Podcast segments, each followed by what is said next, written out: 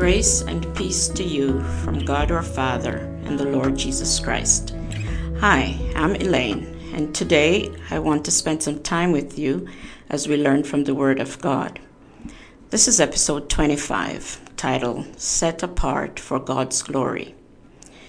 Christians are set apart to show the great and marvelous love God has for us and to live a life that is holy before God this means living a life that is not conformed to the ways of this world. In 1 Peter 2, verse 9, we read, But you are a chosen people, a royal priesthood, a holy nation, God's special possession, that you may declare the praises of Him who called you out of darkness into His wonderful light.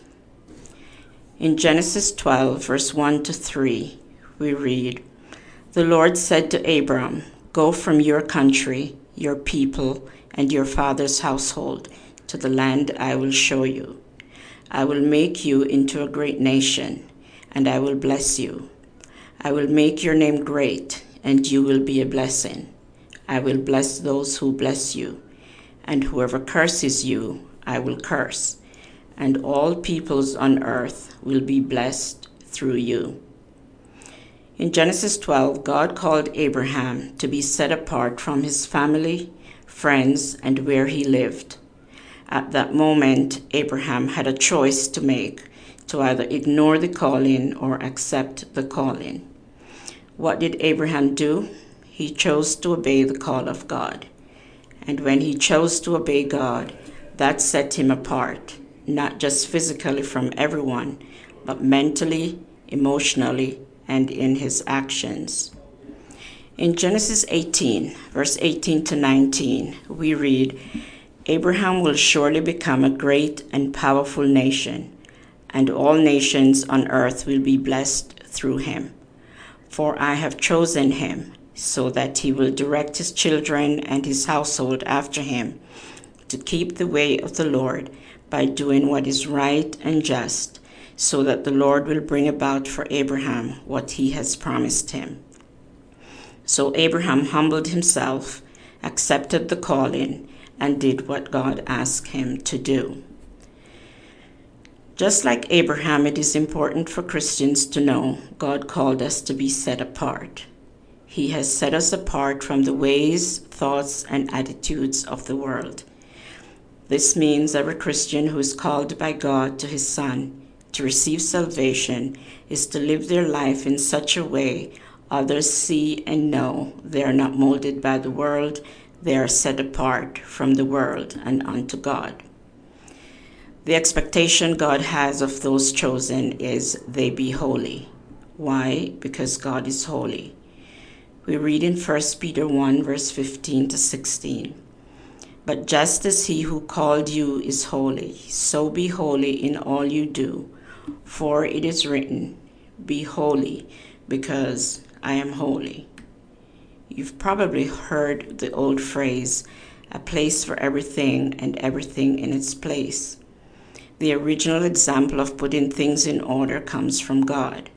The instant he spoke the words, Let there be light, he knew that the light could not reside with darkness. He separated them and gave them each a name. There was no meshing of the two, no blending them together. Instead, God knew that the light was good, and He separated it from the darkness. In Genesis 1, verse 3 to 5, we read, And God said, Let there be light, and there was light. God saw that the light was good, and He separated the light from the darkness. God called the light day, and the darkness He called night and there was evening, and there was morning the first day. What a beautiful word picture for us as Christians to live separately from the darkness of the world. While we are required to live in the world, we are not required to mix with the ideas and beliefs that call good evil and evil good. There are no gray areas for believers in Christ, for in Him there is a perfect standard of right and wrong darkness, and light. As we reread Genesis chapter 1, we are reminded of God's perfect order and his way of separating what needs to be separated. Because of our sin nature, it is more common to live a life serving self than serving others. We are called to live a life that is set apart for his glory. In Ephesians chapter 2, verse 1 to 5, we read, As for you, you were dead in your transgressions and sins, in which you used to live when you followed the ways of this world and of the ruler of the kingdom of the air, the Spirit who is now at work in those who are disobedient. All of us also lived among them at one time, gratifying the cravings of our flesh and following its desires and thoughts. Like the rest, we were by nature deserving of wrath. But because of his great love for us, God, who is rich in mercy, made us alive with Christ, even when we were dead in transgressions. It is by grace you have been saved. Sadly, some have decided to blend their beliefs into a broad gray area that is neither light nor dark. Compromise has taken the place of standing resolutely on God's unchanging word. Blending in with the culture has replaced being set apart for His glory. God sets apart those who are His own. In Psalm chapter 4, verse 3, we read, Know that the Lord has set apart His faithful servant for Himself. The Lord hears when I call to Him. Being set apart, you will be persecuted because the world has no affection or love for Jesus Christ. Christians are set apart and do not belong to this world. We belong to Jesus Christ.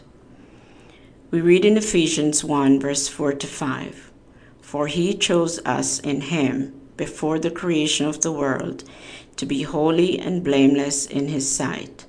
In love, he predestined us for adoption to sonship through Jesus Christ in accordance with his pleasure and will.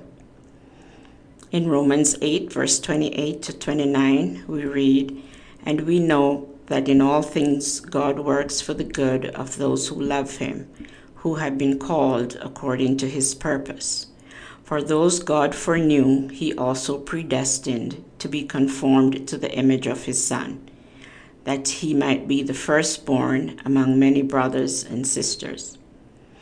Abraham's descendants became the nation of Israel, and those in Christ are the seed of Abraham and share in the blessings of Abraham, all because he chose to be set apart.